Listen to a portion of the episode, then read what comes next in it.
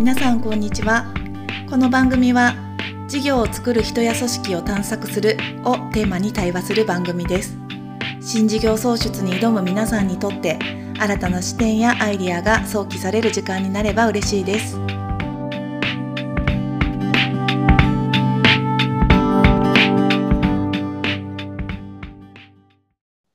皆さん、こんにちは。こんにちは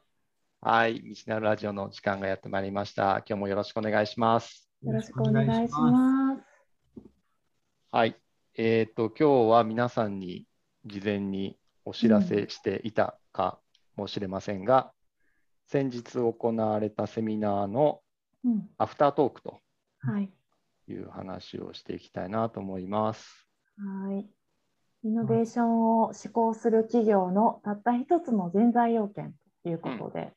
対応に、ね関するセミナーを10月5日にやってまいりましたので、はい、それについてですね。はい。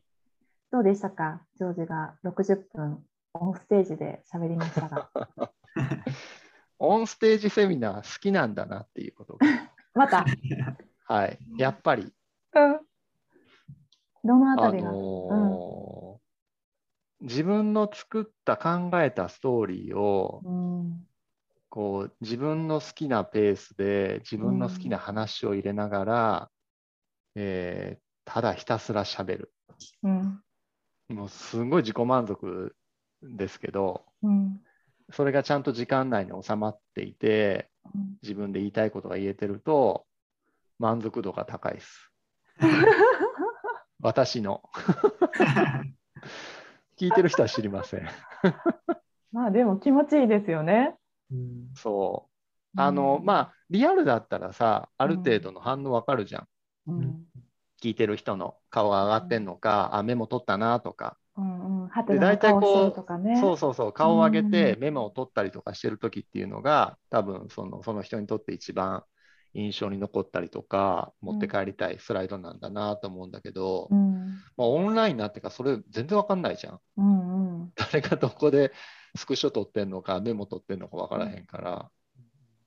で、変にその受講生のその変化の様子を感じなくてもいいから、うんもうもうこうなったらじゃあ自分が好きなように自分が面白いと思うことを喋ろうみたいなふうに徹底するよね。うんうんオンライン時代のセミナーって。うんうんうんうん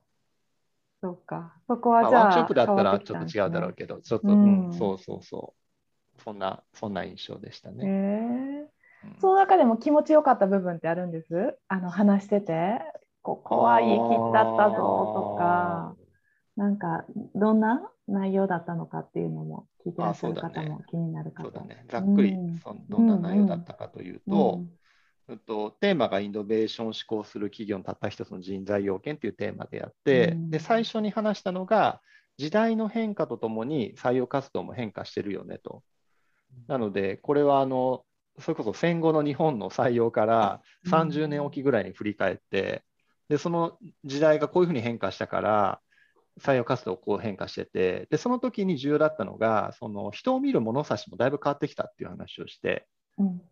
で、まあ、昔はその中学生、高校生が集団就職するような時代は、もうとにかく若くて元気が良ければそれでよかった。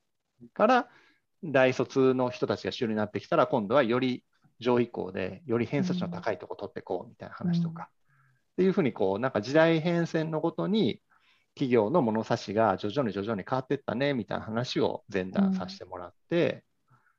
で、えっと、じゃあこれからどうなるのかねって時に、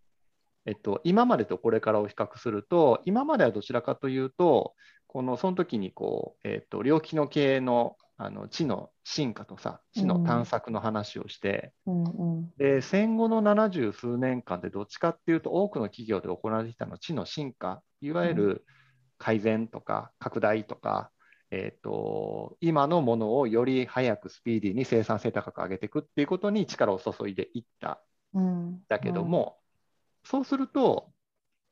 今まで活躍してきた人たちのハイパフォーマーの分析をして人材要件定義すればよかったんだけど、うんその知の探索の方、うんいわゆるイノベーションを起こすとか、新しいことをやっていくみたいなところで言うと、今までやってきた人が持ってる成功事例っていうのは通用しないから、うんうん今いない人たちを人材要件として定義しないといけないんだよね。これから新しいことやっていきたい会社とか、イノベーションを施行する企業っていうのうは。んうん言ってることはわかるかな？なんかスライドなしで喋ってると自信がないんだけど。うんうんうんうん前例がないみたいな感じ。そうそうそう。前例がいないから、いわゆるモデルケースというか、サンプルが社内にいない。あで、採用って大体その人材要件を決めようというときには、じゃあ社内で一番優秀な人誰ですかとか、ーハイパフォーマー誰ですかと。じゃあその人が持ってる要素分解をして、要件定義決めていきましょうっていうのが今までの常だったんだけど、うんこれからっていうのは、そこにいない人を取っていくって話になると、自分たちでその未来を予測しながら、要件を作っていかないといけない時代になると。探す時代から、社内にいる人を探す時代から、だから自分たちで作る時代にならないといけないよねっていう話をしたのかな。うんうんうんうんで、じゃあどう？どうぞ。ああの進化と探索っていうのがすっごいざっくり言うと今あるものを回してさらに良くする人と、うん、今まだここにない価値を、えっと新たに探してきて形にしていく人っていうふうにその人材要件とか組織能力っていうのでいくと、まあ、分かれるんだけど、新しく採用してくる人をその進化型の人ではなくて探索型の人を取ってこようよっていうことを言ってるってことですかね。そうそう、大前提としてそうです。はい、だから進化型の人取ろうと思ったら、多分今までのハイパフォーマーを取っておけばいいんだけど、うんうん探索型の人取りたいなとか、イノベーション組織で起こしていかないといけないなっていう企業さんにとっては、うんそこではなかなか難しくなる時代ですよねっていうことをうん言ってました。そうですそうです。うんなんかこれってもう少し開いて言うとそのじゃあ例えばね新入社員に新規事業を任せるんですかっていうのとはまた別の話でその組織の中にこう揺らぎを起こすためにやっぱりどうしても企業ってほっとくとこの進化知の進化あのうん。ゴリゴリにあの効率を上げていくとかね生産性高めていくっていう方にやっぱりベクトルが向きがちだしそういう人が育ちがちだから新たに取る人っていうのは探索型の人を取っていくっていうことがこう戦略的にも求められてますよねっていうなんかそんな、ね、前提が下敷きとしてあるのかなっていうことうん。ですかね。うんうん、そうです、そうんうん、OK です。で、とってもあの気になるのが、じゃあうん。たった一つの人材要件と歌いましたが、そのたった一つって何だったんですか？ーっていうのってめっちゃ気になりません？もうこのタイトルを横山さん、かな文からつけられたときに、ちょっとなんてタイトルつけてくれたんだと。一個だけ。気になってしょうがないじゃん。うんしかも1個だけって言った瞬間に、えー、それ？みたいになったらちょっと嫌だなと思いながら、うんうん、あのね、タイトルつけたときにはたった一つ何にしようか決めてなかったからね。言った、バラした。なんとなくこんなんってあったけど、言葉になってないものだったから、うんうん一生懸命言葉にしましたよ。うんうんで、えっと、なんか大前提として、イノベーター採用とか、異能を取ろうみたいな話って、ボコボコ今まで出てきてるんですよ。いろんな会社さんの事例で。でやっぱり異能とかイノベーターとか変わった人取りたいっていうニーズは、ある一定数、特に大手企業の閉鎖的な会社で多く見られていて、でも大概うまくいってないよねみたいな話もちょっとさせてもらって、うん。なんかうちらしくない、こんな人欲しいみたいなふうになるんだけども、うん。やっぱり入ったら潰れちゃいますとか、なんかそんな人は見向きもしてくれませんみたいな話はよく聞いたので、何がポイントなのかなっていうふうになったときに、えっと、その時のセミナーで紹介したのが、えっと、マトリックスとして二軸を置いて、ビジョンへの共感度っていう縦軸と、えっと、本人のウィル、意志の強さみたいな、その、その無の横軸として置いたときに、うんえっと、この2つを両方を高い状態で掛け合わせた人材うんがこれからイノベーションを施行する企業が、えー取っていかないといけない人材要件なんじゃないだろうか。うんビジョンへの共感度の高さと、えー本人のウィルの意思の高さ、強さ。うんで、それを我々はセルフリーダーシップ人材っていうふうに呼んで、新たなやり方や価値を生み出す人たちだねっていうふうにあのその時は定義しました。うんうん。で今までどっちかっていうとその一般的に優秀だねって言われる人材は会社のビジョンとかにの共感度は高いんだけども、うん。本人のウィルはそんなとらわれなかった。あなた何やりたいんですか？よりも、うん。会社のビジョンとかやってことへの共感度高いですかみたいな人が取られていたので、うん。そういう人って、その空気を読んで動くんだけども、自らは動かないみたいな、うん。そういう人が多かったんじゃないかなと。うん。うん。でもちろん会社としてのビジョンの共感度はすごく大事なんだけども、うん。俺これをやっていきたいぜとか、俺こんな世の中にしたいぜみたいな思いをうん。ちゃんと持った上で、そこのビジョンとの掛け合わせを持ち合わせる人材を取っていく必要性がありますよね。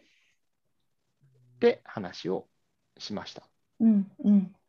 なんかあのこれまで多くの企業で好んで採用してそして好んで育ててきたのって、まあ、ビジョン共感っていうのは多分ある意味第一でやってきたと、うちの会社の中で一緒に夢を追いかけてくれるかとか一緒にこう同じ方向に向かって走ってくれそうかっていうこと。でそこの中でこう主体的に動いてくれる人っていうことをすごい好んで採用し育成してたような気がしてでここでのあの今言ってくれた意思とかウィルっていう軸ってその枠の中で主体的に動くではなくってある意味自分としての我を持ってるみたいな。うん。会社のビジョンへの共感と同じぐらい自分にもビジョンがあるみたいな。なんかイメージこういうね強さがあのこれから求められていくんじゃないかというなんかそんな、ね、それなんかセミナーで言ってほしかったわ。今上手にまとめてるよ。いや、ジョージがもう気持ちよさそうに喋ってるから、こうマイクをミュートに、ミュートから変えるこの余地がなくて、ほんまやね。そうそう。でも50そういうこと、はい。うん、そういうことです。違いだったのかなっていうね。いや、ほんまそうですね。そ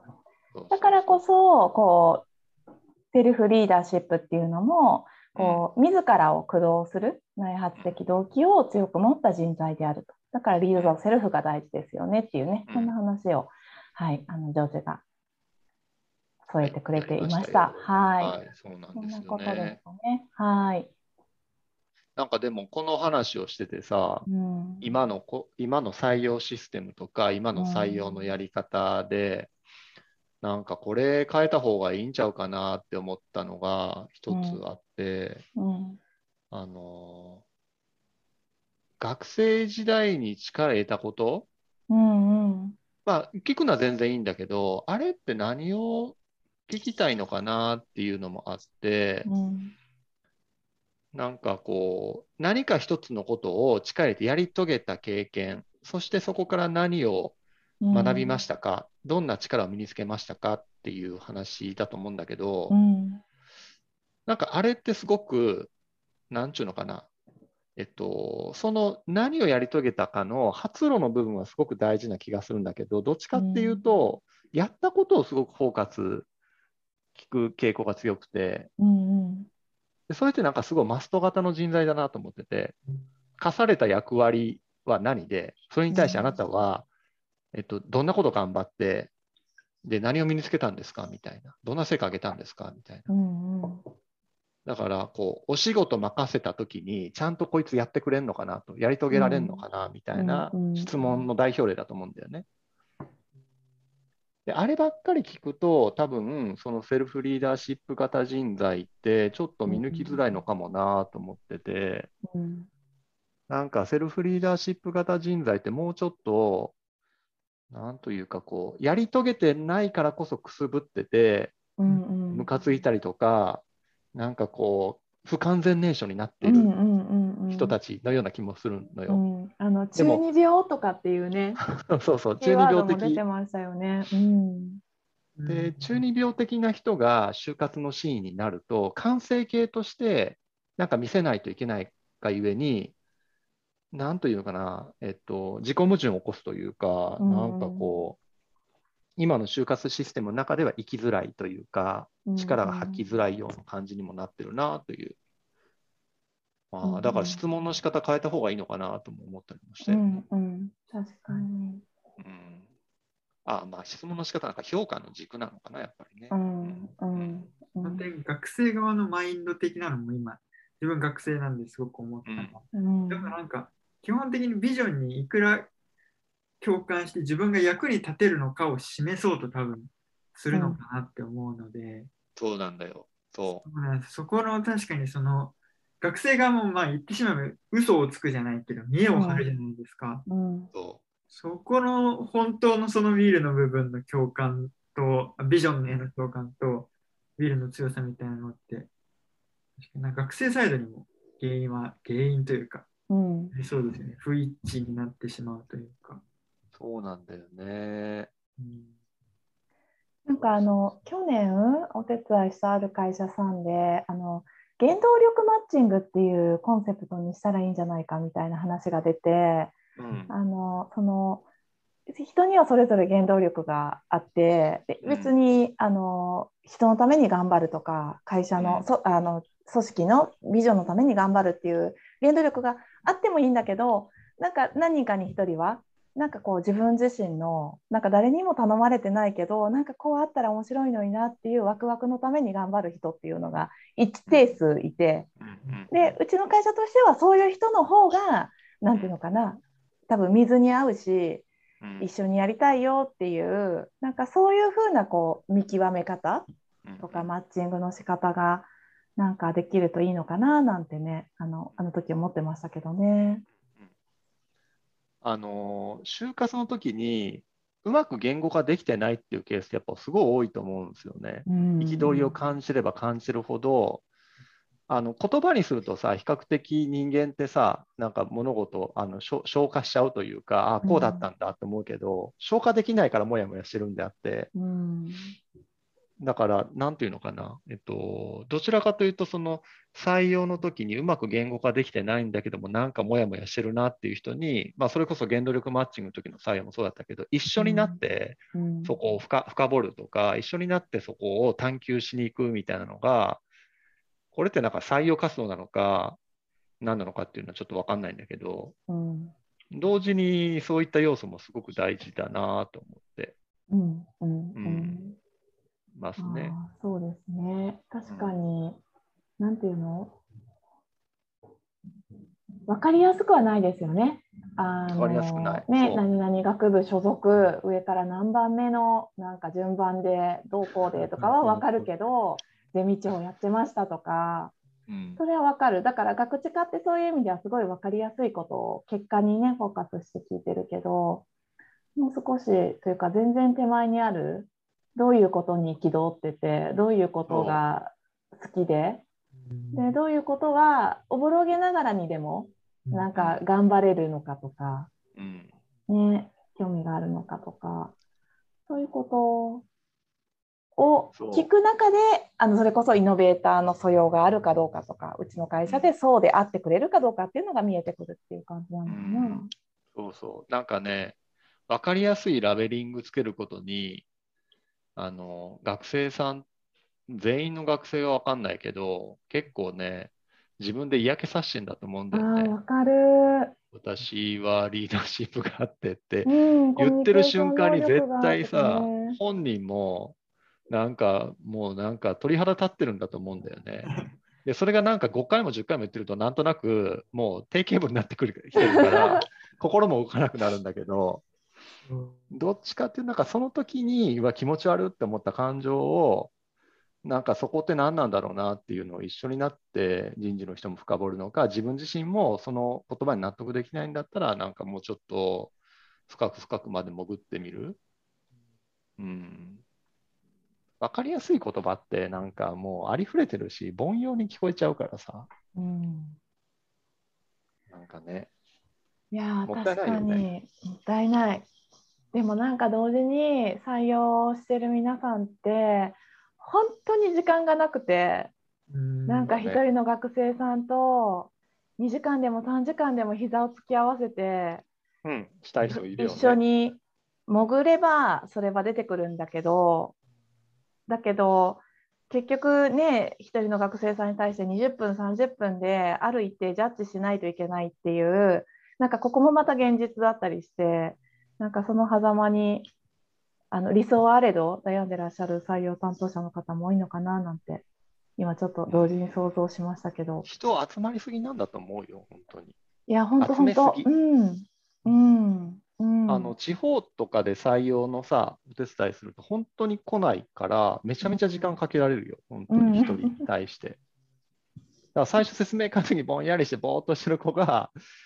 人事の人とか会社の社員さんいっぱいたくさん会う中で、だんだんだんだんこう磨かれていって、目が輝いたりとか、まあもちろんそれでね、違うなって思って離れる人もいるけど、なんか一人と一人の時間をどれだけ取れるかってすごいね、実は大事なんだけど、こんだけ人来ちゃうと、それがでできないのが当たり前ってなっちゃうもんね。うんうん。うんうんなんかでもそういう意味では、その壁、一人に向き合う時間が取れないから、定量的で分かりやすいことを、あの、手短に情報として聞きたくなる、取りたくなるっていう、この壁を、うん。まあ、どのように超えていくかっていうことは、なんか、イノベーター採用をしようとする時の、なんか一番大きい、こう、ハードルですけど、なんか逆に言うとそこを超えるとなんとなく見えてくるような気もしましたね、今回のセミナ確かに。ー。なんか分かりやすい人材になるなって言いたいね、学生さんにね。うん、いや、じゅんじゅんみたいにちょっとわわけのわからない人材の方が奥深くてさ、楽しみじゃんっていうふうに。うんで、企業もそこを面白がって深掘りたくなるような、うんうんうん、感じ？うんうんそうそうう、分かりやすくしなくていいよっつって言ってあげたい。そうですね。このラジオは学生は一人も聞いてないと思うけど。ジュンジュンの友達に一人ぐらい。友達に、就活悩んでる友達に。そうそうそう、回ると嬉しいね。はい。でははい、こんな形ですかね、今日はね。はい。はい、ではでは。ぜひ皆さんまた感想を聞かせてください。はい。はい、では、また来週。はい、ありがとうございますありがとうございすます。